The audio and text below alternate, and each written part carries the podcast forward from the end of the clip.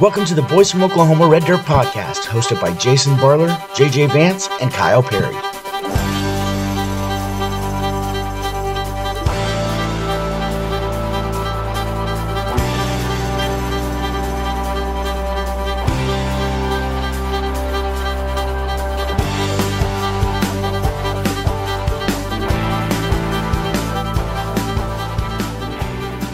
Welcome to the Boys from Oklahoma Red Dirt Podcast. I'm Jason Barler. I'm JJ Vance, I'm Adra Vance.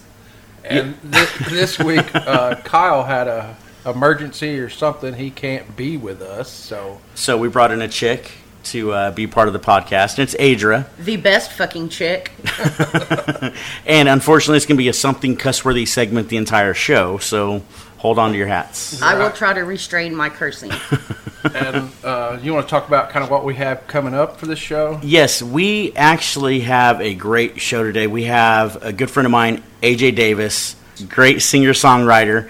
He's part of the Oklahoma Opry. He does some country slash red dirt uh, music, and he's around here somewhere. We'll get him in here, and he's going to talk with us, and he's going to play a couple songs for us too. Yes, and he it's something special. So can't wait for everybody to hear him. He's really, really, really good singer. But we'll start the show off with uh, with a top ten like we always do. Is my guy in there? Your guys in there. Is he at the I'll- same? s- I will tell you. We'll get there. I'm anxious. It's been two weeks. Control your man boner there. now Jason. before before we go any further yes we it's been about two weeks but you know as everyone has seen on facebook and social media devlin's mother passed away and we've kind of all stepped back and helping care for her and her family so all around you know anybody that's been a part of that thank you but we are back and this is going to be a little bit longer show than an hour Yes, to make up a for some of that time but jay's got top 10 and some news and all that good stuff Yeah. Okay. So breaking into the into the top ten at number ten is, with outside looking in is Daryl Dodd. Seen Daryl Dodd in concert. Seen Daryl Dodd. He's pretty good. We've seen him at Hanks in McKinney, Texas. yes. And then at number nine, up from number ten, is- ten is Rhythm and You by Holly Tucker. At number eight, up from eleven, so break also breaking into the top ten with Old School is David Adam Burns. At number seven, up from number nine, is Missing You, Mississippi by Dustin Saunier. Uh, at number six, up from number seven, Calling All Hearts by Terry McBride. And then at number five, up from number six, Fool's Love Affair by Randy Travis. so he moved up like big time in the past two weeks yeah, he went up to number six last week, and now he's at number five. you know i wonder if They're pushing that song. So I stand by my statement. He's not red dirt. well, I, I wonder with that, you know, of course, we found out by actually doing research and finding out that that song was released back Mm-hmm. years ago or re- recorded years ago. Yes. I wonder if people are getting word of that and maybe it's more interesting now compared Probably. and you know, it just well, it was it was recorded years ago and then remastered, eh, but it was never released years yes, ago. yes. So I, I think it's a cool story and maybe maybe people have that Randy Travis vibe. Yeah. I'm shooting for him. I didn't think he was going to go any further. I thought he was going to stay at number 8. So Yeah. now I have Now- He's at number five. I'll take it.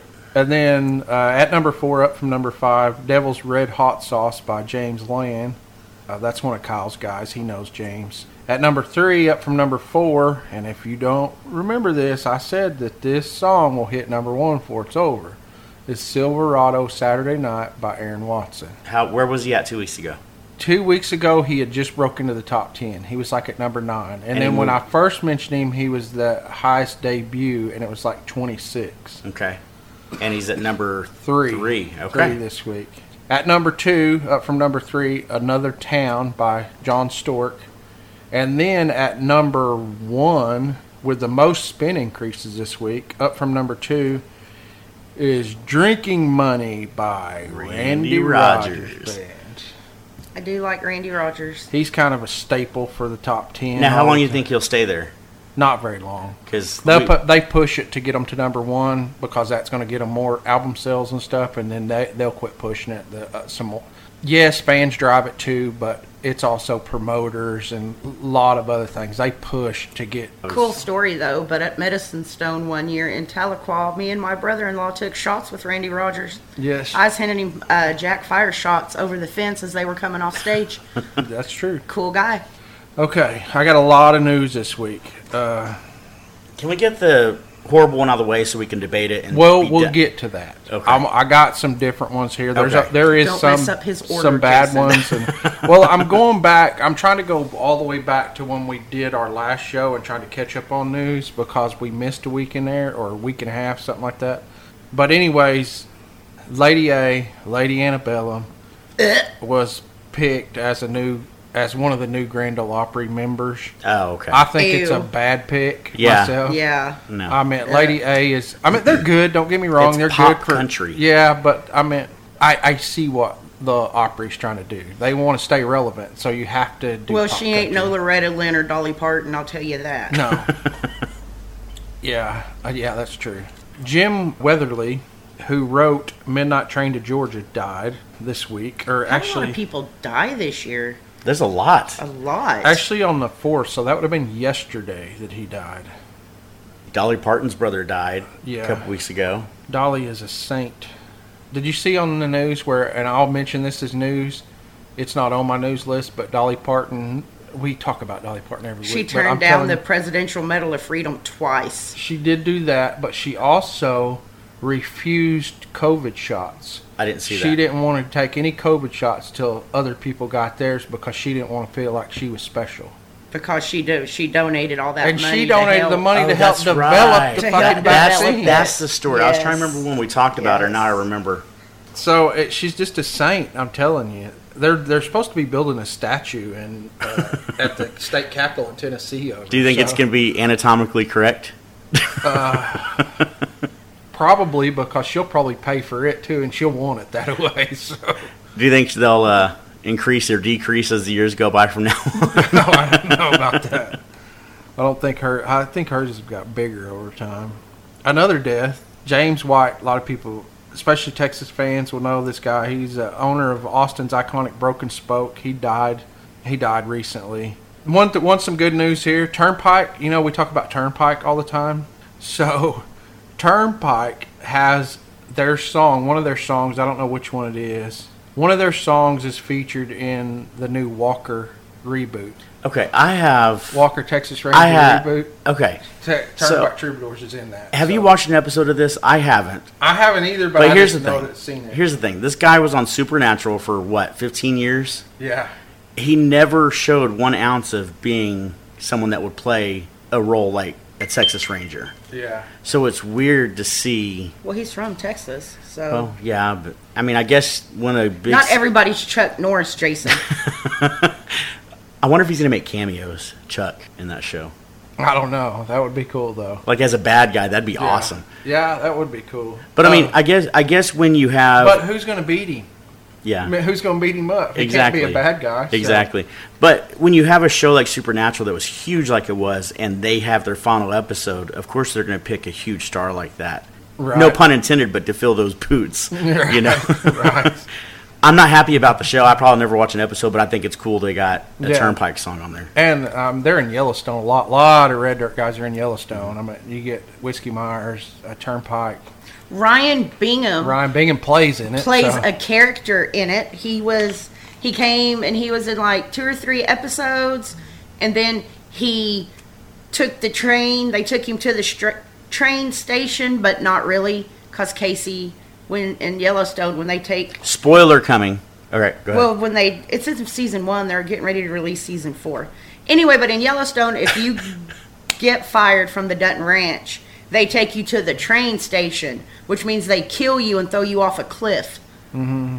but they didn't actually throw him off. Yeah, they didn't, and, And he he comes he back. ca- he comes back, okay. But anyways, and he even sings. yeah. Uh, Corb Lund released a new album, Cabin Fever. If you don't know Corb, Corb's a Canadian country singer, music icon from Canada. Canadian, eh?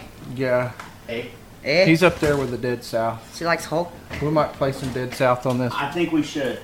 Bet he likes hockey. Let me see. I'm looking. I'm going through all my news here. Oh, here's a big one. Kris Kristofferson announces his retirement. From music or acting?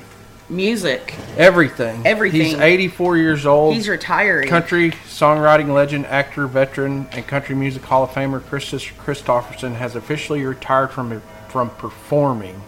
The decision was made in 2020, but was previously unannounced and comes as the COVID 19 pandemic puts a stop to most touring over the past year. So I wonder if he's still going to act.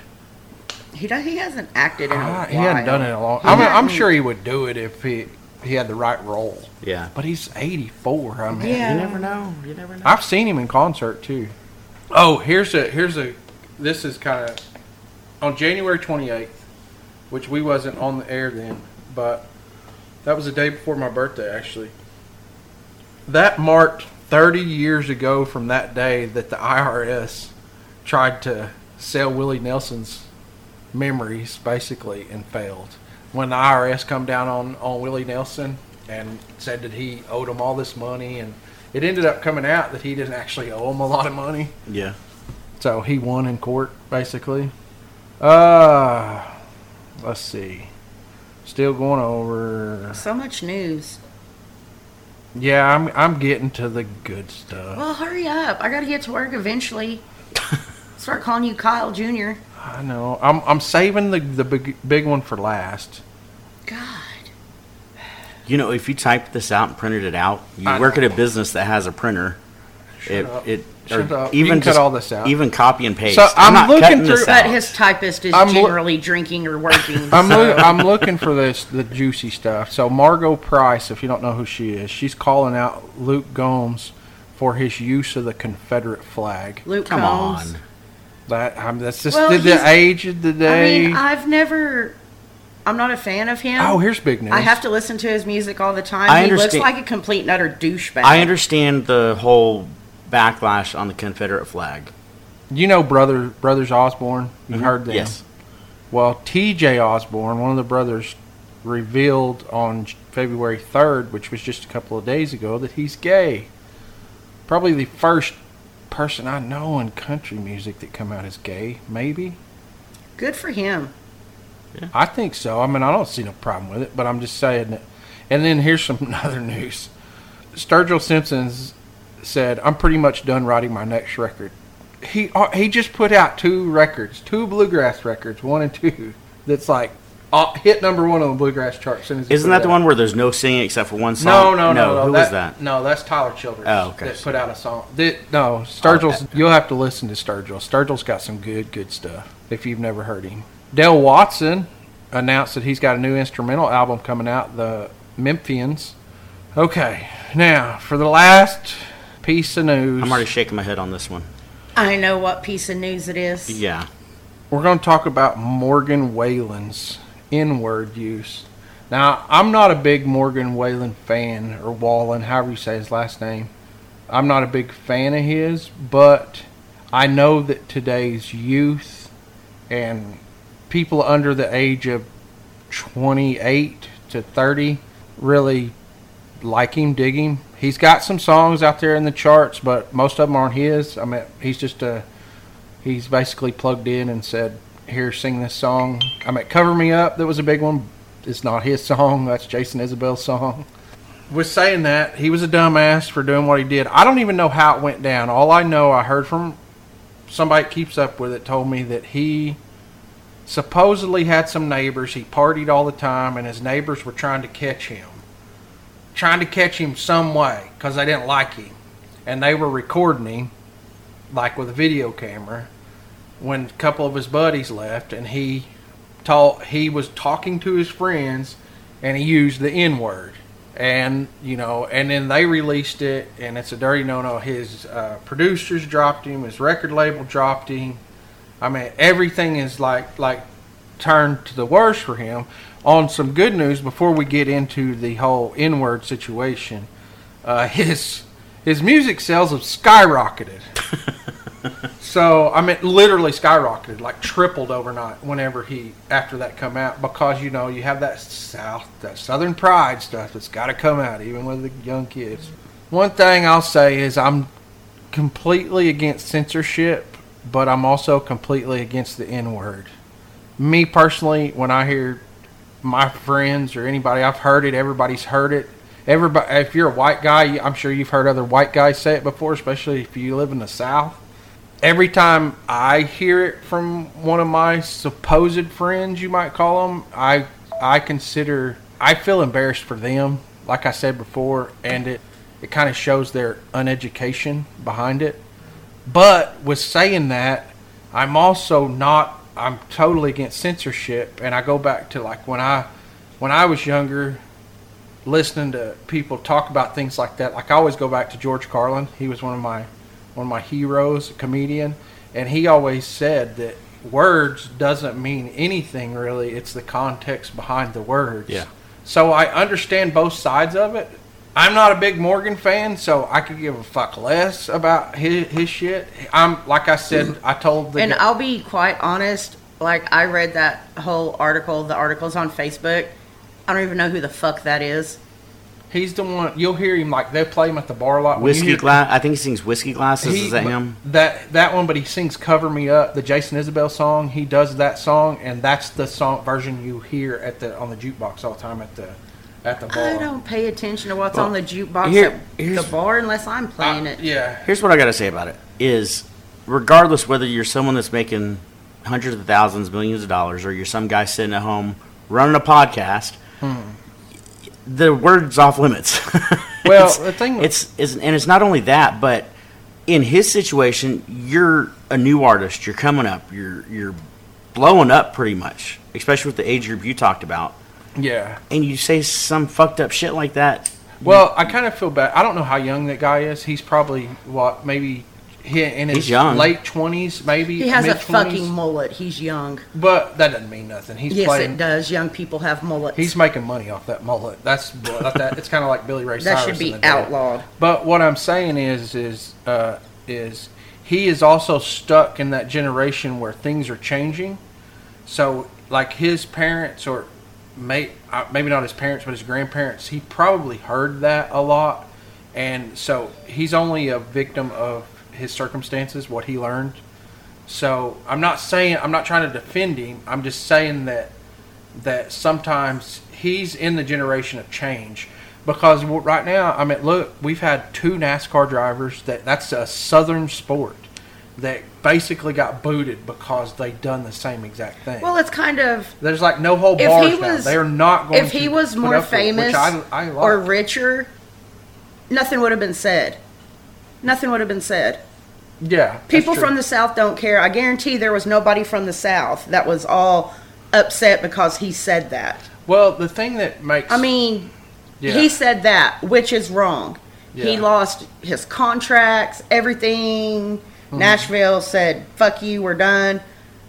But on the other hand, you've got Trump that said, yeah, they'll just let you grab them by the pussy, and the motherfucker gets elected president.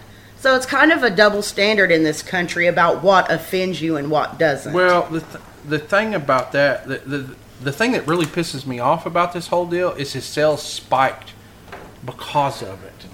That is like a systemic problem. There's a bunch of racists down in the South. And I- Everybody knows that. I, I'm not saying I meant it's weird. It's weird to be. It would be. I would not like it if I was him, and I knew that my sales spiked because of that. Well, it's like if what if we said that word on the air and our podcast blew up? Yeah, It'd be the same thing.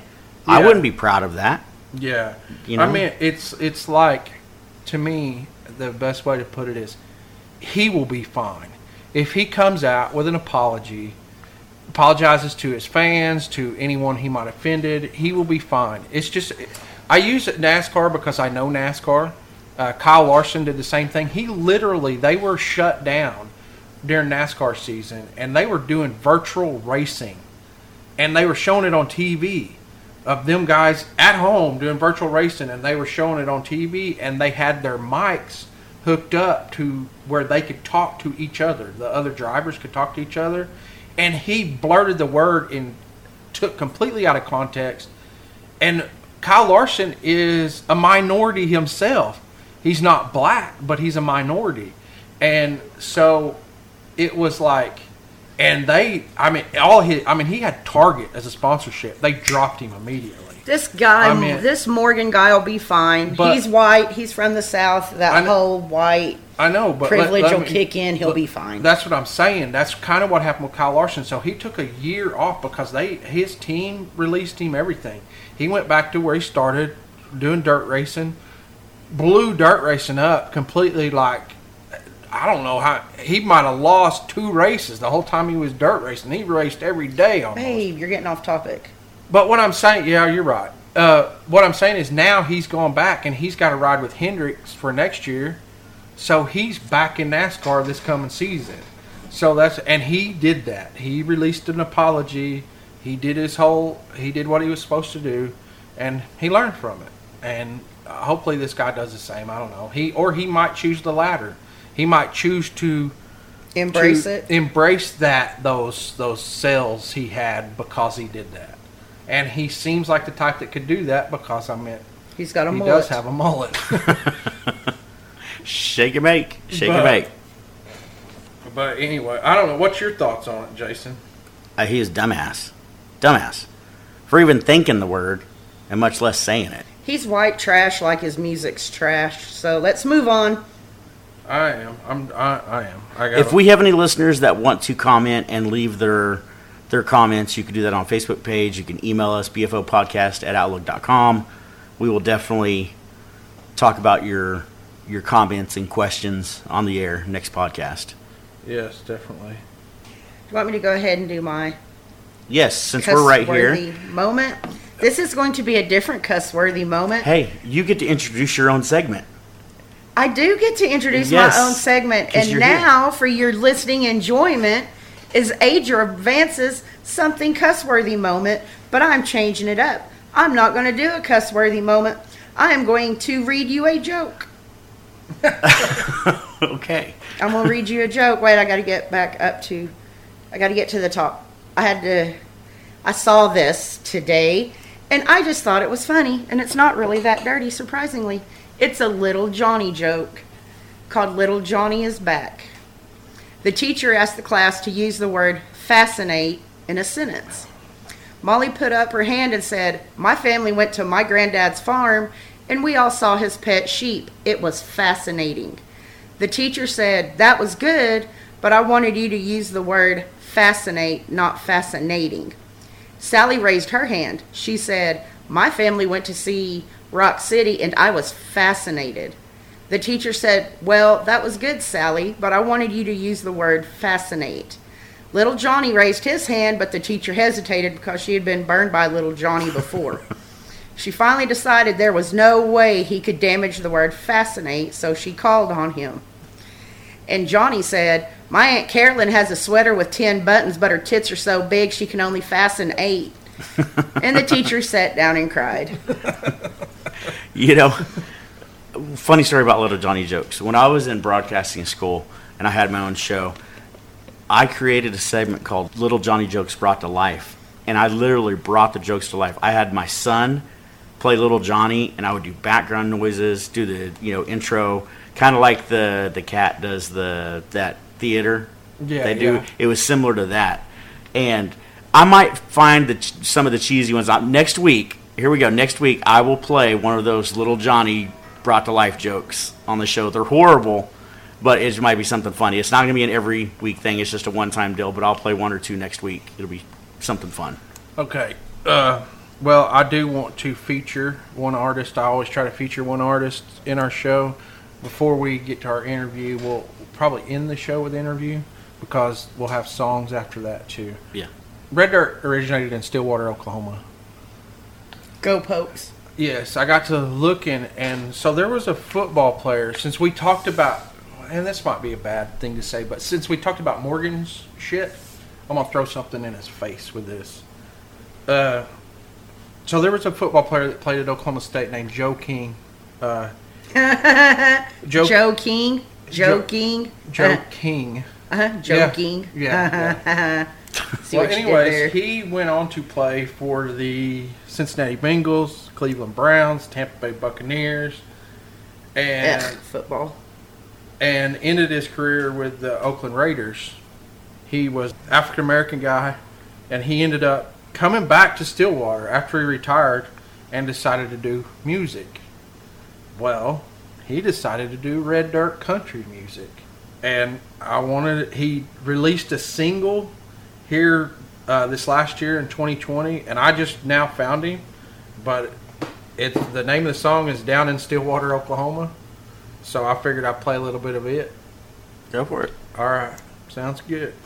Okay, this is Joe King with "Down in Stillwater, Oklahoma."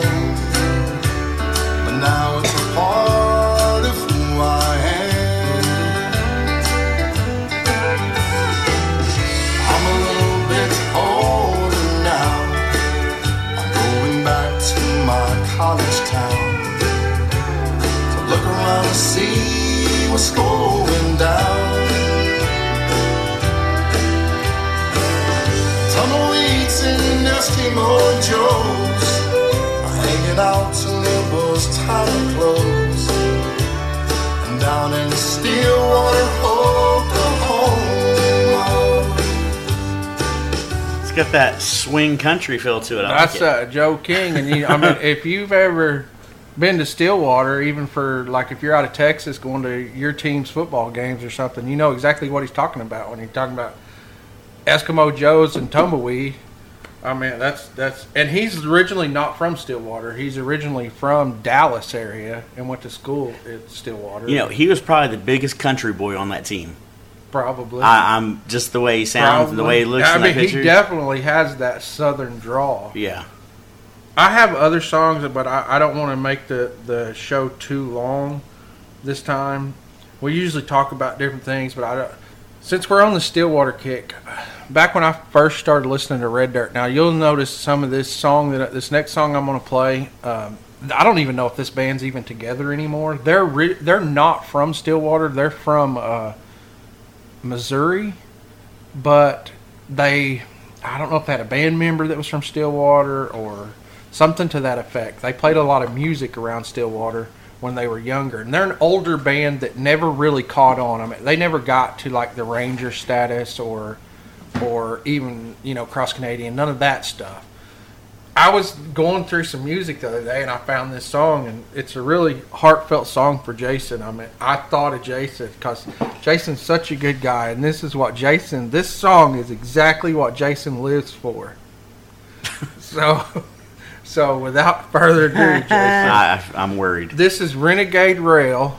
That's is the name of the name of the group, and I promise you, a lot of y'all have not heard of this band. But we'll play Jason's uh, song from Renegade Rail. Four.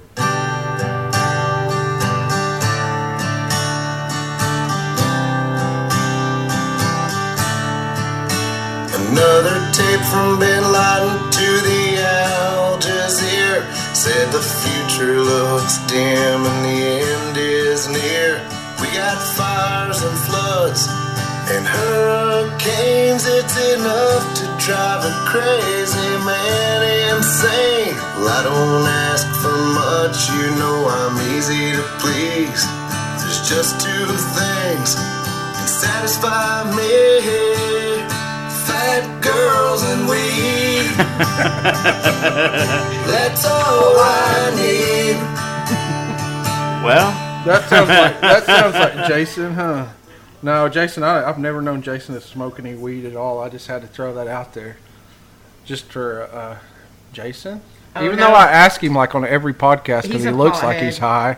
He's a pothead. Are you a pothead? Are you a closet pothead? Not even a closet pothead. Now remember, this is on record. Uh, no, I do not smoke. I do not partake in the devil's lettuce. Yeah, there you go. Uh, I will leave it at that. I hear you. I, I don't blame you. I don't either. I do uh, have a gummy every now and then, though. There's a few gummies around here somewhere. They're There's- on the table over there. There's some other new songs, but I'm going to save them for our next podcast. Uh, uh, Coach, and I'm, I don't know if I played this last time or not, but Cody put out a single. Did I play Cody last time? The Cody single, "Shut Up and Sing." Yes, yes, you okay. Yeah. okay. That one, I got some uh, songs by Pecos and the Rooftops, which is I like that band. And then my son actually dropped a new one, but I'm not going to play it. Uh, but I'll save the rest of them for for next time. And we have a we're going to do a surprise song next time too. Yes. The one we listened to earlier. Okay. They're not All red dirt, but they're, they it's good. They're All right. amazing. So we have AJ Davis on the show. Um, we're gonna go to the interview right now, and then we will be back. All right, this is Boys from Oklahoma Red Dirt podcast. We are sitting here with AJ Davis, a good friend of mine, known him for years, and he just recently put out a four-song EP. So AJ, welcome to the podcast. Appreciate it, man. How are we doing? We're doing good. Doing real good. So we've known each other forever. Yeah. I, I, you know, this was back, uh, God, 2010. This is back when we we both could see our toes. Yes, yes, we we both we both gotten healthier. Yeah. Yeah. Uh, this podcast, we want to bring in new talent, but definitely Oklahoma new talent. Right. You're not new talent. I've seen you when you were with Backwater Creek, and I want to talk about that name too because you had to change that. Yeah, we Uh, did. that was a funny story. We'll talk about that in a second. Let's go with right now. I know you've been in music forever, and back in the day, you were just learning some guitar stuff. right. Where are we at now? I, I see you've released the EP. Is that something that just popped in your head one day? Bam! You know what? I want to I want to do this, or something you've been wanting to do for a while. I started. Um, I, I auditioned for the Oklahoma Rodeo Opry, and this is what this is what started it. I decided to go on the Rodeo Opry because I'd been out of out of playing music for so long. I was like, hey, you know, I really want to get back into it. Easiest way to do it. So auditioned. They accepted me. I become a member of the Opry, and the the uh, bass player he has his own recording studio, a really really nice studio. So he invited me out and we did uh, four songs and he said you know what do you want to do with these? I said well i want to put a full band behind them and i just hadn't had the money to give to him to put the full band behind it. I was like you know what man? I'm just going to release this dude.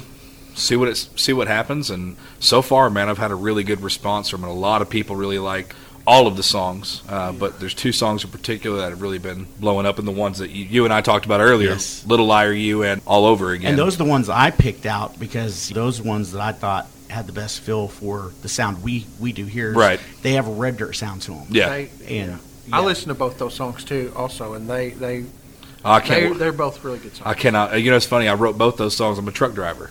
I wrote both those songs driving to Colorado. Yeah. Really? I'm, I'm driving and writing those songs in my head. I'm actually recording them on my phone as I'm driving, and that's how that's how I come up with those songs. And I also sent guys. I also sent AJ the link to enter that songwriters competition. Yeah, I did that. that Katie Dell posted on her oh, Awesome. page. Awesome. So Oh, that'd be really cool for him to get Yeah, submitted we for that. interviewed Katie a while back. She's Yeah. part of the Red Dirt Relief Yeah. Fund deal, and yeah, she's a good person to know in Awesome. the business. Yeah, I've never met her. I, I've I've heard good things about her though, from what I've the circles that I've been around. So I, I have a question just Yeah. by what you just said. You kind of answered the question on what you were saying. I I always ask everybody we interview this how what their process is about writing a song. Yeah. So I'm guessing that your process is thinking the lyrics and then putting the music behind it. Uh, some honestly, the the way that I write a song is is almost always accidental. Um, I'll be talking to somebody and I'll say something like the matter of all over again. I was talking to a buddy of mine and I was talking. I said, you know, I remember back in the day we was kids, man, running from the cops and drinking cold beer. Because that's literally what I mean. I can't tell you how many times I've ran from the police in Jones. That- That, is, I'm not. that story is so familiar. I'll t- go go on with your so story. so Go that on. was and and whenever I got off the phone with him, uh, that's what I thought. I was like, uh, run from the cops, drink cold beer. I didn't give a damn back then, and that's as soon as I said those words, I was like, that's a song. So what I did was I I basically made came up with the melody on the spot, started singing that part, and then I'd hit stop. Uh-huh. And then I would think of the next part, and then I would record that, and then I re- ended up doing the entire song. I get home, and put the song, uh, put the song on my computer, and listen to you. it and see see what needs to be fixed, and then I grab my guitar, put the guitar to it. But I know, I know in my head what every instrument's going to do. I, I, I write the solo in my head for the guitars. I, I know the bass riffs. I know the guitar, what the drums are going to do. I compose the entire thing in my head. Well, that's I mean, talented. That's good. uh, it's it's it's pretty cool. I don't you know uh, I don't like to toot my own horn, but I, I think I have a pretty unique way of approaching songwriting. Exactly. And I also only write about things that I know about. You ain't never going to hear me write about living the thuggish, ruggish life, son, because I'm from Jones, right? so Hey, uh, you were already talking about running from the cops. You may have so many. You, hey, know you never know. You never know. It's an inspiration Yeah. there. It, there, there's so many songwriters out there that have that same story though. They Yeah. all they all something like I've told it on this show before. It basically relates to your what you just said was when they were kids. Jason Boland and Cody Canada was riding together in Yukon drinking. Yeah. and they were going to Taco Bell. They were both drunk. Cody was driving, looking around all over the place for cops, Mm-hmm. going to Taco Bell, and and Jason looked at him. And he said, he said, you know, it's funny how you're always 17 in your hometown. And Cody looked at him and said, if you don't ride it, I am. You damn straight. Yeah. that's a yeah. And that's that's how. The, I think that's how the best songs are written. You know, it's like I've I've got another song on there on that album called "Take the Back Roads," and the Yeah. very first line of it is, "I'm about an hour west of Memphis," and I was an hour west of Memphis on I-40, Uh-huh. taking a load of hazardous chemicals to a place there in Memphis, Tennessee, and that was the song. That was the line that came up in my head, and I wrote the song between there and Memphis, Tennessee. That's cool. And and I told you all those songs on there. I mean, it, those for those to post at one time and bam, you're already getting listeners and you're already getting mm-hmm. followers. But I remember you back in karaoke days. it, it was it was karaoke. It was, Oh, yeah. Hey AJ, you're up next. You know. Yeah. But then something funny happened about four years ago, and you formed a band. Yeah. And tell me about that issue because you had an awesome band name, and then you had to change it. We had yeah. We originally started out as Coyote Creek. Our manager at the time didn't particularly. I don't think she really ever cared for it.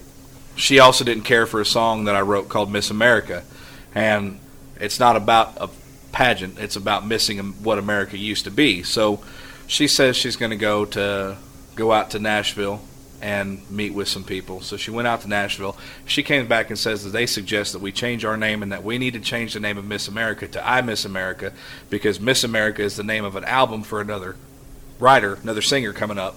That's the name of his album. All of it was BS.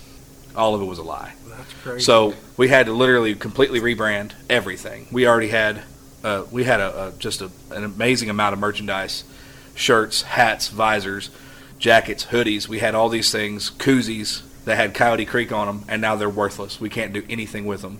I actually still have a box of T-shirts that say Coyote Creek on them. Can't do anything with them because you know uh, we ended up having to change it, change the name, and change it to Backwater Creek. So And that that band was a rock country band. yeah, yeah. It was like the feel like we have now with the Whiskey Right. Myers. And, Yeah. You know, it was an awesome band, and then it just kind of just faded away. Unfortunately, Well, there, I mean, there was there were some things that that happened um, that I, I mean, I can't really get into, but there was there were some things that happened behind the scenes that with with our manager, and she caused a lot of problems. She caused a lot of problems, and I think that you know I, I'm a believer that all roads are paved with good intention. She she didn't see a lot of things through. She she gave us, you know, we were supposed to write a Christmas song for Texas Regional Radio, and we had this song written. Me and my old lead guitar player Cody Tucker. It, the song is so much fun. It's called "Santa's a Trucker Now," and it goes, "Santa is a trucker now," and it just it is high high pace, just a lot of fun, and uh, yeah, she didn't like it. She said, "It's not a Christmas song." I said, "Well, do you want me to rewrite Jingle Bells? I'll do that for you." I said, "Or do you want a Christmas song written by Backwater Creek the way we write music?" Right. And uh, she told us we ended up missing the deadline to turn the song in after we fired her. The guy from TRR calls us. You guys ever going to get that Christmas song to me? Well, we were told that you didn't, you weren't taking them anymore. He goes, dude, if you can get them to me this week, I'll take it. Well, we can't get in the studio, so it just, uh, you know, it, it was a good run when it while it lasted. I, I made some of the best friends I've ever had and will ever have. Had some really really fun times playing music with those guys, and now it's time to open up a new chapter and, and move on from from that whole thing. yeah. And the the way that you're here right now, sitting with us having this interview, is pretty much the day before we recorded our last podcast. You had posted about your four album EP that it was going to be released. Yeah. The next day we record our our podcast and we get in this rant about American Idol and The Voice. And Yeah. I, I made sure you were okay to talk about this Yeah. because I didn't know if there was any legal stuff. But Nah. tell us that story because I'm still pissed off about it. Uh, okay, But so tell us tell us that whole journey that that led to that last phone call you got. Right. Well, I was told I was told by a bunch of people that you know you need to go to American Idol. Go to American Idol. Honestly, I can't stand the sound of my own voice. I can't. Uh, so I'm like, you know what? Okay, if they if, if all these people say I got it, then I'll you know I'll give it a shot. I go and I nail the first audition because you do three different auditions before you go to the judges, which honestly TV, yeah. they have nothing. They they make a suggestion. The producer just determines whether you go through or not. I get up there, I do my first one, killed it. I did Ain't No Sunshine by Bill Withers. Killed it. Got through that audition. Waited, I think it was like another month and a half or so. Went to the second audition. Get there, all these people were like, dude, you're dude, you got a great voice, blah blah blah blah. I go upstairs, stand in front of the judges, sing the song. Man, you got a really, really good voice, dude. Solid tone, great projection. I did uh She'd take Colorado if he'd take her. That whatever that I can't remember Yeah, the name yeah, of that yeah. song right now, but that's the tune that I did. And the guy was like, "You're excellent, man." He said, "This is what we're going to do. We're gonna we got a lot of interviews to go through. We got a lot of auditions to go through. Give you a call back." I said, "Okay," and they called me back to tell me, "Well, we've already accepted too many country music singers from the area, so we can't take you." Yeah. They met their quota. Basically, Yeah. um, and I was like, "Dude, you're in Oklahoma." What year was that? It was in 2010. I think it was 2010, yeah, it was. Yeah. Yeah, because I was living I was living in an apartment complex in Midwest City at the point in time.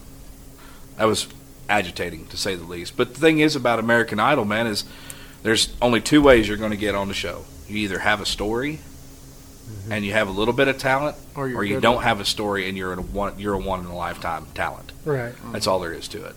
Now, as far as you know, like the voice, uh, that's not a talent contest. That's that's popularity yeah. contest. And so is uh, that's what American Idol becomes is a popularity contest. Yeah. I, I, I see some of the guys that get on the voice. Jake Worthington, perfect example. I don't know if you guys are Yeah, familiar know, with I him. know who he is. Guy has got a voice sent from heaven above. Okay, how did he not win? Yeah. The man was the best singer on that show. He didn't have like a real sad, sorry, sappy story. Yeah, It's- well, it's also TV.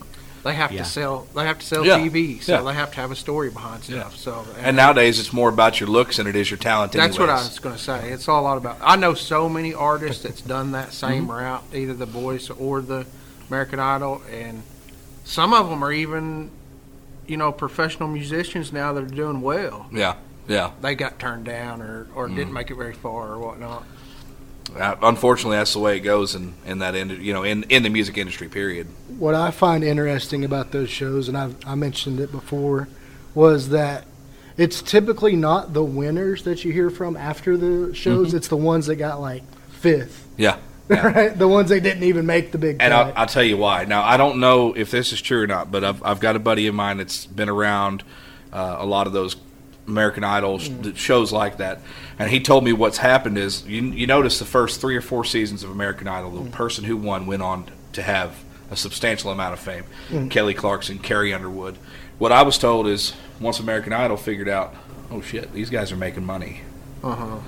Well, because American Idol has made you what you are, has put you in that position, we're going to take 20% of your royalties.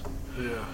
And you have to agree to that. Once you get on, once you get mm-hmm. past the first audition, they give you a stack of paperwork of all the rules and everything in it, and you have to agree to it. You have to sign on it. And that's a legally binding contract at that point in time. Right. So once you get past, if you win, mm-hmm. American Idol gets 20% or 15%. It's in between 10 and 20 of everything you make off of your music. So For so long. for your first, I think it's like your first two albums. Yeah. And I've seen. I figured that's the way it was because a lot of them, like The Voice, yeah, they actually help them along because a lot of their their first albums are voice albums. They're Yeah. actually produced by the voice and all that. and stuff. see, I don't, I don't even like that because those are those are all covers. You know, um, yeah. but that's just me. That, that's a difference in a songwriter and a and a singer. There's there's a there's a difference in there. You got songwriters. It's also how a lot of these, the judges on these shows Mm-hmm. stay relevant because they'll they'll take a song that somebody else wrote, one of the contestants wrote, and run with it, put their name on it. Mm-hmm. Yeah, yeah. I mean, that's I've I've seen it. Yeah, yeah.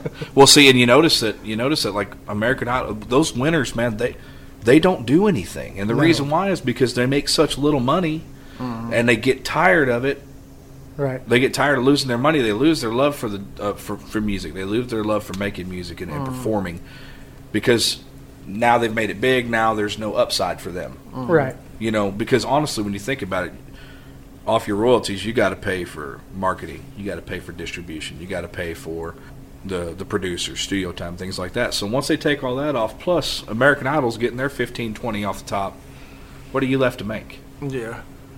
So I think that I think that, that they have driven more careers into the ground than they have really brought them up. Well, I mean, uh, we didn't mention this one, but it's definitely in the the same category. The America's Got Talent, and uh, Mr. Joe, Mr. Sundance Head won it a few years ago, and he's back in Texas doing the tour and stuff again because he wasn't making any money, like Yeah. you said. Yeah. He's going back to what he started at Yeah. because that's where he's make makes his money at. And sure, you know, it's it's nice to be able to get your name out there. There was a what the there's a local musician from out Shawnee Way, Justin Wisnett. Justin Wisnett. All right. Justin Wisnett is the guy that I know who you're talking about. yeah, about. Hell of a guy. And let me tell you something. He he was one of those guys that even when he went out there, I think I've seen him in concert. oh yeah, oh I'm sure you have. Uh, the, he is an incredible singer, great songwriter, and just a he really is a a, a good person. He's never. I mean, he's come to a lot of my shows. Whenever I had a band called Amarillo Junction, we're not going to get into that. Um, had a band called Amarillo Junction. You was with Amarillo Junction, really? yeah, I was the one that started that band. Really? Yeah, me and Ronnie Dean. Uh, let's just say if uh, I hear another one of my lyrics come out of his mouth, he's going to have to have his jaw wired shut. I didn't know. you can edit that got out if you. you want to. But I you know don't have to. Amarillo Junction I got stuff you. too. We we don't edit, and you can say whatever the hell you want on our show. Fantastic. Uh, yeah, no, I'll, I'll tell you a funny story about Amarillo Junction real quick. We went; they were playing at Libby's in Goldsby. This was shortly after Ronnie fired me. Well, actually, Ronnie didn't have the balls to call me and fire me himself, so he had our lead guitar player do it. So I'm I'm on my way home from work. We literally just had one of our best shows. We played Steel Horse out there in uh, Seminole. It's no longer the Steel Horse now; it's a church. We go out there. and We have one of the best shows we'd ever played. Incredible show, man. Had a great time. But prior to this, Ronnie just he wouldn't let me update the song list. We were playing. We were in a band together for two and a half years. We were still starting every show with that damn Florida Georgia Line song. Uh, Oh my gosh, are you serious? I can't think of it. Yeah, I, hell, he's probably still starting every show with it. Um, but That's they're a dirty no-no on this show. so Chris, Chris, the lead guitar player, calls me. He goes, "Hey Tony," he said, uh, "I just want to let you know that we're gonna we're gonna be moving in another direction, so we're gonna be letting you go." And I started laughing, and he was like, "No, buddy, I'm being serious." And I was like, "You're kicking me out of the band that I started, that I named, that I wrote every song in, right? Only person that wrote any other songs in that band other than Ronnie, which he did. He wrote a couple of them, and he kept those. Obviously, they're his. Uh, was Ashley Shepard. And if you don't know who Ashley Shepard is, I'll I'll next time if you guys have me back again, I'll bring her with me. She, you want to hear a girl sing?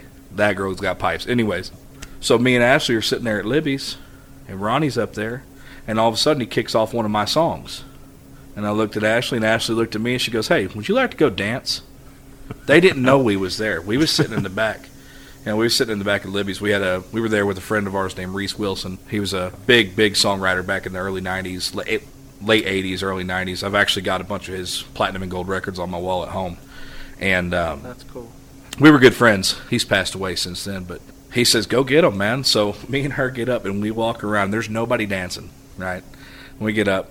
So I don't know if that's a testament to Ronnie singing or my songwriting, but nobody was dancing. and uh, so me and Ashley start dancing. Ronnie immediately starts stumbling over his words Oh, that's beautiful. right? Jake, the drummer, he's back there and he just he starts. It just got really awkward. and uh, Chris, Chris, the lead guitar player, he's sitting there looking at me, dude. And he's just got this shit-eating grin on his face. Just yeah, man, that's awesome, dude. And he came up to me during the intermission. He goes, "That is the coolest thing I've ever seen anybody do." And I told Ronnie that night, I said, "Don't play another one of my songs, man. I will break your jaw." It upset me that he took the songs that my grandfather and I wrote together. Yeah, Right. right. You know what I mean? Yeah. Yeah.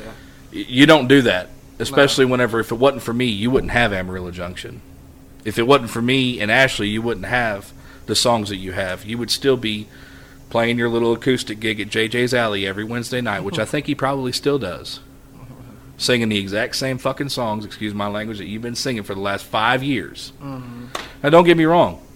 If if Ronnie was to walk in that walk in that door right now, I'd probably look at him and say, "You ain't been singing none of my songs, have you?"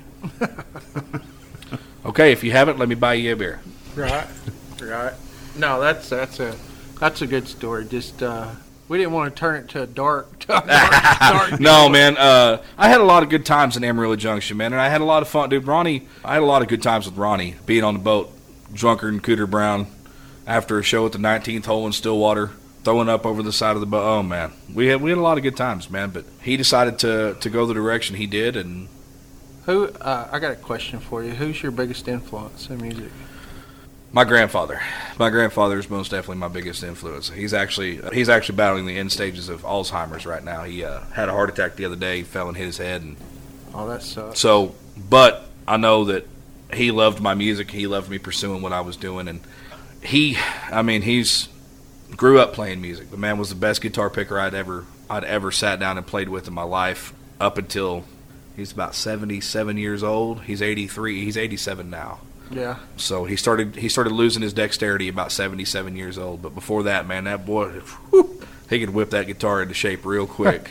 And uh, he taught me he taught me everything I know about lutherie, uh, building guitars, repairing guitars, and uh, uh, he's just an incredible incredible person. A lot of stories. Had the opportunity to play for Ray Price, turned it down because he don't like cameras. um, yeah, and he it, yeah he, he didn't he don't like cameras, never has. But uh, he had all these incredible songs. This one song called "There She Goes Again," which would have been a hit. I mean, without a doubt, just the way he wrote, he's kind of who I grew who I drew my inspiration on the way I I write gotcha. from. Because he was he was the one that told me he's you know he'd say well there she goes again and then he'd sit down and write a song called "There She Goes Again." So.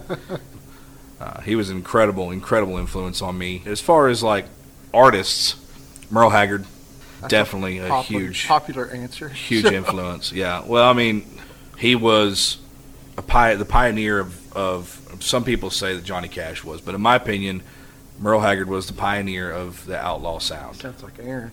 Um, Well, I'll give you that. I'll give you that. him and Waylon. Oh yeah. No one, no one did the outlaw sound better than him and Waylon. Just a huge fan of his. I got to see him right before he died, um, so I was very blessed to to be able to have that. Where'd you see him at? Saw him down in Dallas, Texas. I saw him in up north, Casino, north part of Oklahoma. So I can't remember where it is. Right? Yeah. There's no telling. Newkirk. Newkirk. Or- Newkirk. Yeah. He's playing there. But yeah, he, I'd say I'd say those guys are my biggest influences. That's cool. So when are we going to hear a band behind you, a full band? Mm. Well, if you know anybody, uh, no, I need um, I know a bass player. Well, I need to get something going. It's kind of hard with what I do for a living 'cause I'm a truck driver, so I'm on the road a lot. I have to kind of plan things out weeks in advance. I need to get a band together, not so much to gig right now. I want to focus on writing music and recording Okay. um, because I think one of the biggest mistakes that a lot of bands make is they go for this. We're going to do 70 30 or 60 40 covers to Yeah, yeah. originals. Well, now you're spending 60 or 70% of your time learning other people's music mm-hmm. and you're not focusing on your own. I think what happens with that is you begin to fall into what so many other bands have, and that's they fall into becoming a bar band. Yep. Mm-hmm. And so they never write any new songs. They only learn other people's music, mm-hmm. and they wonder why they can't take off. They wonder why nobody buys their records whenever they're at, playing at a bar. I want to focus on writing music and being 60-30 originals to covers Yeah. and the covers that we do being the best songs you could possibly do, Yeah, yeah. and not any of this stuff they like to try to call country nowadays. Yeah, right. Dude, Right. I'm telling you, you can nail some Bob Seger. I- I- when I had your band come in and play at our coffee shop, that was one of the covers you guys did. Yeah, yeah, we did uh, Old time rock and roll. old time rock and roll, And I'm telling you, dude, and that was high for me. but it was awesome. So Yeah. I mean, I know that I know that the cover's down for you. I have no doubt in that mind. But the, the originals that you got now are definitely a great start for you. So Yeah. I'm, I'm excited on that. And the thing is, I've got many, many more. Matter of fact, the, the album that we recorded with Backwater Creek, all but one of those songs I wrote before the band even formed. Well, I won't be using all of those songs because there's a couple of them now that I listen to them. I'm like, what the hell was I smoking? That is not a good line. that is not a good song. The the chord progression does not sound good. And I guess just because my tastes have, ta- have changed so much as far as, as what I want my sound. But yeah, I'd like to get a band together and, and start working on original tunes and, and learning the ones that I have already written and start writing more. I'm not one of these one of these guys that wants to have a band that you're going to do what I tell you to do, you're going to play what I tell you to play. I want musicians to come together and we develop a sound that coincides with my vision and then me and the band we write songs together, not I write songs and bring it to them. So I think that was one of the good things about Backwater Creek is whenever we'd write a song together, it was a collaboration of different minds and it really really really made the song a lot better than what it could have been. All right, and you're going to do a couple songs for us, right? Yeah, sure, I can do that. All right, so we'll get that going. We'll get that done, and we'll ask a couple more questions, and Cool. we'll get you out of here. Well, I guess we'll start off with uh, All Over Again.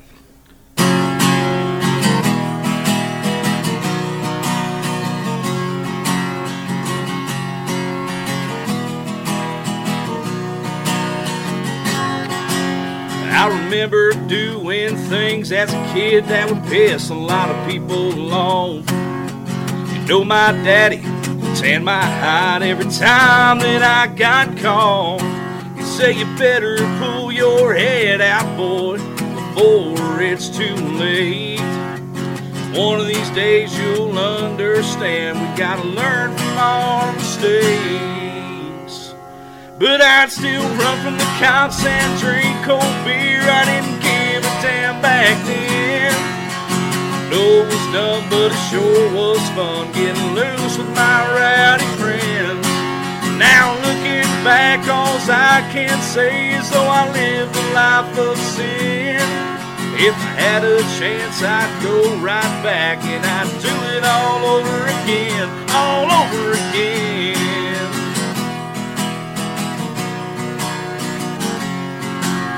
I was 21 the very first time that I found myself in jail. And I called Daddy, beg and plead for him to post my bail. Say, you got yourself in this mess, boy, now find a way out. Think I would have learned by then, but that ain't what the song's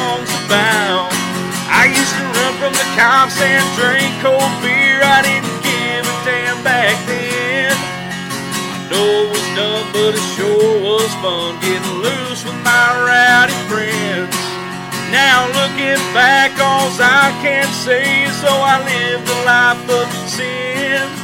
If I had a chance, I'd go right back and I'd do it all over again, all over again.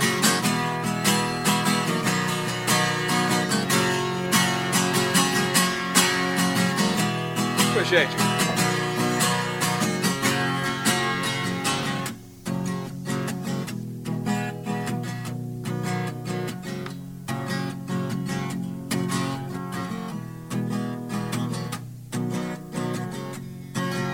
I got a boy about three years old, and he takes right after me. I just hope he never finds out how good being bad could be.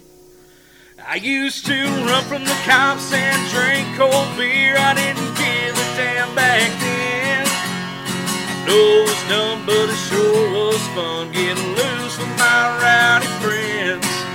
Now looking back, all I can say is I lived a life of sin.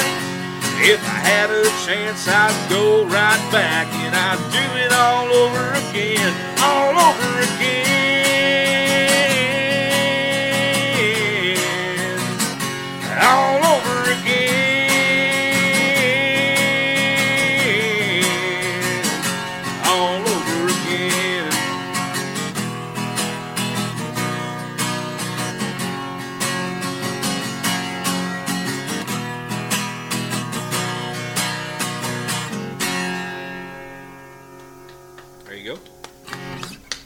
Need to get these keys out of my pocket.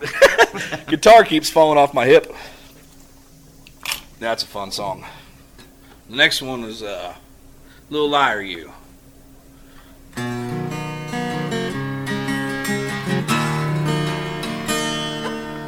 Two, three,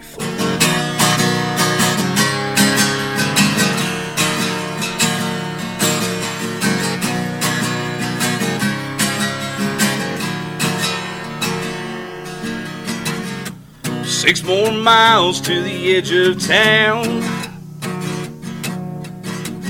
I'm shifting gears. No, there ain't no slowing down. Getting the hell out of Dodge is the best thing that I can do. Gotta get over, little liar, you. Guess my love just wasn't enough. Having it all sure must have been tough. You took my heart and you ripped it right in two. Gotta get over, little liar, you. And this old highway can't be wrong. It's been telling me behind all your lies that I fell for all along. It says the word on the street as you've been running around anytime that I'm not home. No, it's true, little liar, you.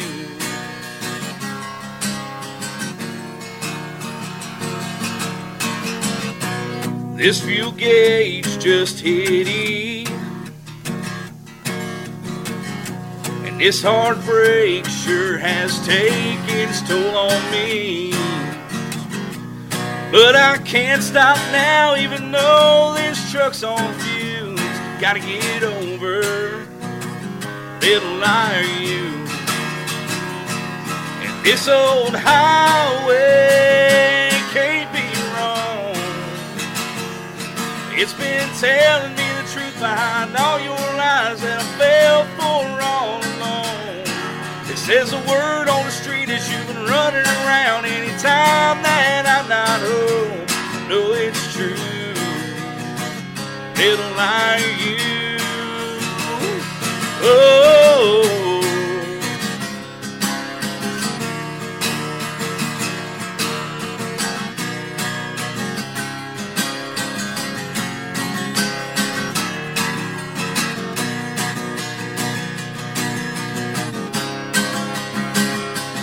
This old highway can't be wrong. It's been telling me the truth behind all your lies that I fell for all along. It says a word on the street as you've been running around anytime that I'm not home. No, it's true. Little liar, you. Oh, I know that it's true little liar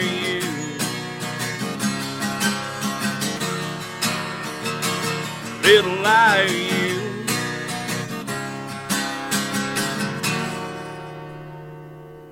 There you go. Awesome job. Awesome job. AJ, did you also have a single a while back? Yeah, thinking of you. Yeah, I seen that too on, on iTunes. And I was looking at all your stuff up. Yeah, that's one of the songs. Um, that's one of the songs that honestly they uh, tried to keep in Amarillo Junction. Oh, really? Yeah, I wrote that song in 2011, and I recorded it. A guy named Ian Eddy. Um, he's got a. Well, I'm not sure if he's still running it or not, if it's still going, but he had a, a record label called uh, Kevlar Soul Records, and he lived here in Oklahoma City, but he moved to St. Louis. He and I are still buddies. He's an incredibly, incredibly talented songwriter. He heard me singing at, funny enough, karaoke competition. really? Yeah, and uh, he says, uh, he goes, "Man, you're you're really really good, dude. I'd like to I'd like to get you in my studio, you know." And he handed me his card, and I said, "Sure." So I called him up, and I'm thinking, you know, this guy here's this guy wearing skinny jeans, you know, looks like a emo kind of guy, and I'm like, we'll see what we'll see what this is about. And the guy was an incredibly talented, incredibly talented producer. Um, he's even better now. This is you know pretty early work. Thinking he used pretty early work, but yeah, you guys can go on Spotify. Uh, I'm on I'm on every streaming service, Apple Apple iTunes, Amazon Music, whatever you got, man. You can get on there and you can find me. You can even if you want to, you know, you guys can go on to uh, TikToks. My music's on TikTok, so you can make some TikToks with a couple of my tunes. That'd be pretty cool. And make sure you hashtag AJ Davis Music. Uh, check me out on Facebook. I'm on Facebook, Instagram, Twitter, SoundCloud. So yeah, AJ Davis Music on everything. Hell yeah. Well, I'm definitely going to talk to Johnny, the bar owner out here, and try to get him played. That's what I I'd was telling him because I mean he's he's wanting to do like an indoor concert once a month in here, right here, set Yeah. up. So we'll uh, me and Jay will both try and get that in the works. Awesome, that'd be great. Well, AJ, uh, thank you so much for coming out. I know it was quite a drive. Ah, dude, hour and twenty minutes, good. I'm a truck, hey, brother, I'm a truck driver. Okay, I'm used to driving for 14 hours a day. Well, we still appreciate you. I'm Yeah. glad I caught you today. I know it was short notice, so I appreciate you Oh, coming man, out. It's been a blast. You guys got any other thing you want to ask AJ? Or Uh, how's life treating you because of COVID and everything?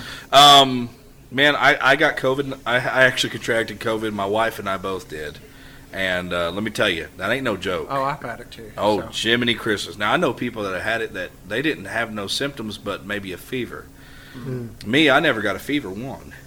Mine was the body aches and the fatigue. And, Oh. dude, I'm telling you right fatigue now, was bad. my guy, wow. That's, That uh, and no smell and no taste. That was. I couldn't, yeah, and I, I didn't get my taste or smell back for about a month and a half. yeah, it take a while. Dude, Take a and while. dude, it, it upsets you, you know, because you're trying to, you're, you're like, man, this spaghetti's gonna be good, and then you can't taste it, and you're just It's like a wet pouring noodle. salt on your tongue, praying to God you can get something coming in.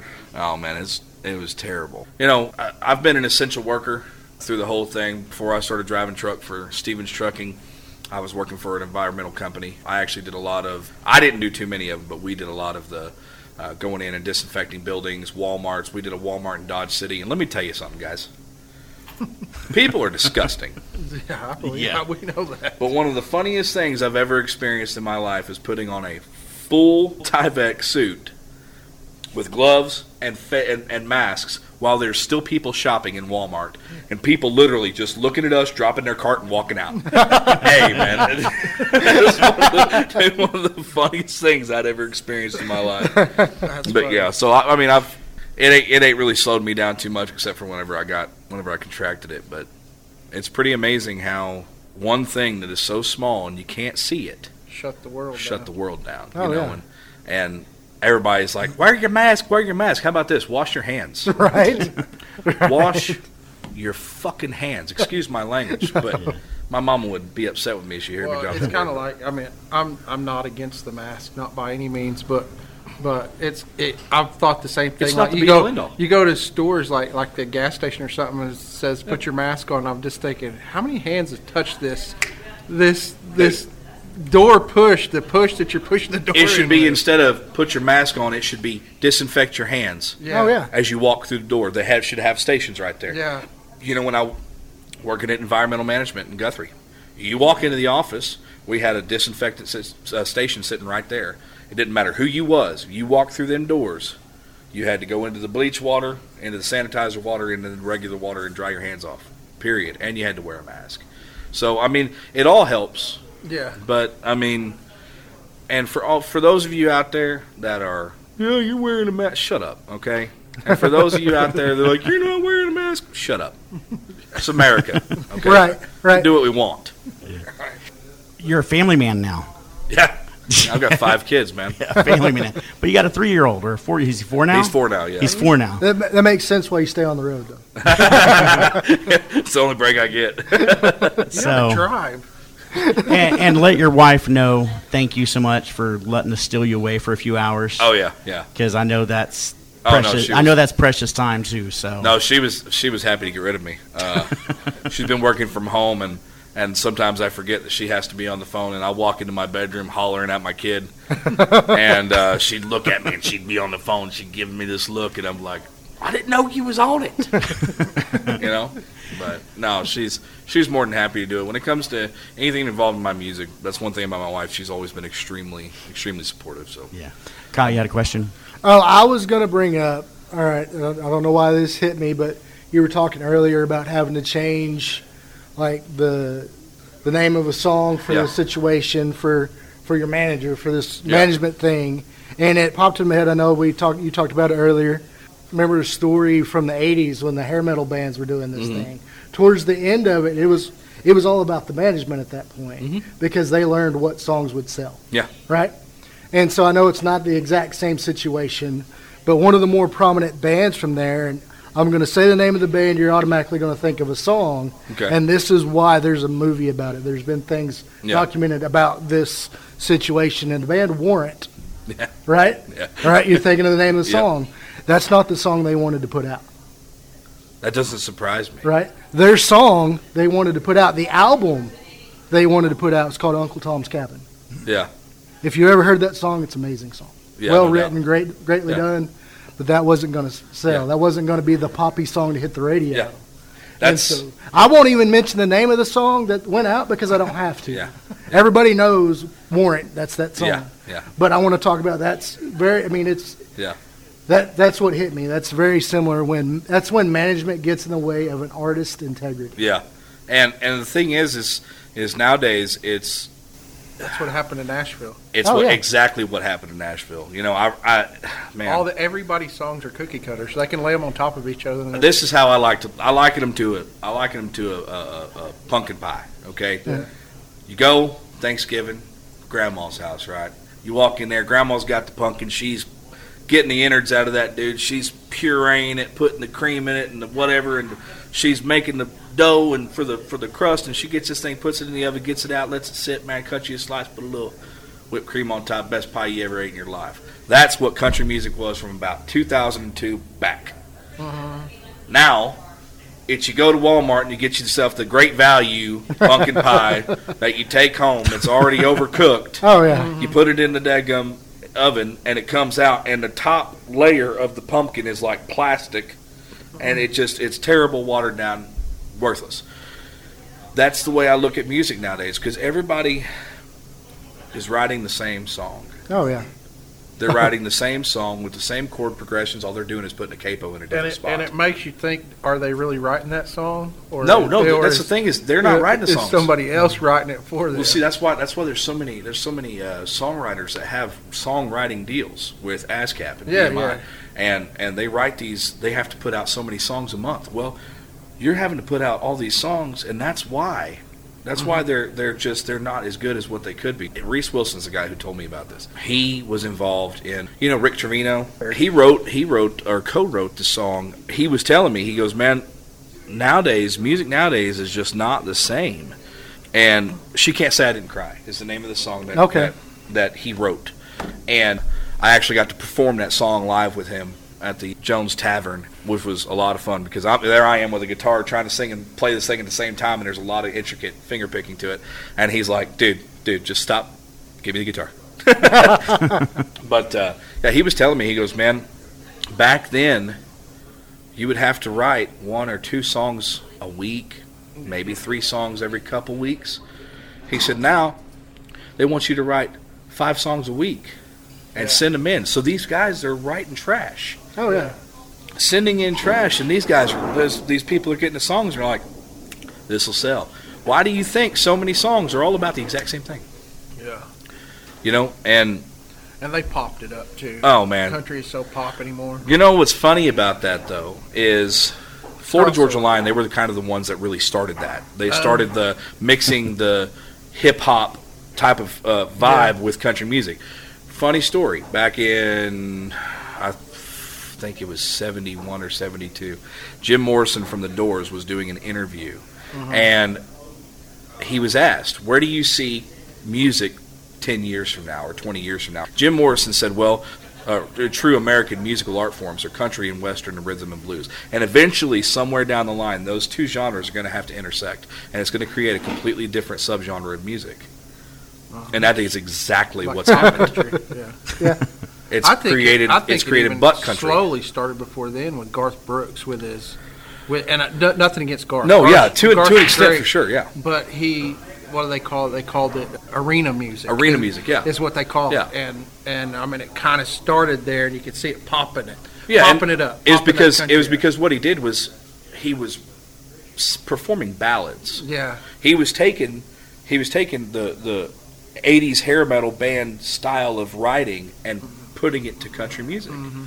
Yeah. Shameless, Shameless was Yeah. written by written by damn Billy Joel. Mm-hmm. Right. You know, and that song you listen to the way Billy Joel sang it, completely different. Mm-hmm. But when you're playing stadiums, yeah. you want people to sing along with you. Mm-hmm. You got to fill that space. The best way to fill that space is to fill it with voices. So what are they going to do? They're going to pl- play, play and sing songs that people are going to want to sing sing back. So I think that he was very smart the way he did it. and perform. He did, Oh. he put on a performance. A true He still performance. does. Didn't he Yeah. like sell out Dublin, Ireland, like Yeah. the whole entire city? Yeah, yeah, that's pretty amazing. Country music singer from Oklahoma. Uh, yeah, that's that's pretty fantastic. But All Yeah. right. We've been sitting here with AJ Davis, real good friend of mine, has some great music out now. He told you where you can find it all, so definitely do that. AJ, thank you one more time coming out here, all My this way out here to bumfuck Egypt, whatever, and playing a couple songs for us during the interview. Really enjoyed it, and we're definitely going to have you back. Can't wait. 'cause We know more stuff's coming for you. That you said you were bringing a girl next time. Yeah. yeah, yeah she's married, uh, and her husband her husband will scare you. All right, that was AJ Davis. Thanks again for sitting down with us and playing a couple songs, and we look forward to everything that AJ has, and uh, we'll keep you updated on his music. Yes, definitely. This has been the Boys from Oakland Red Dirt podcast. I'm Jason Barler. I'm JJ Vance. I'm Adra. Keep spreading the dirt.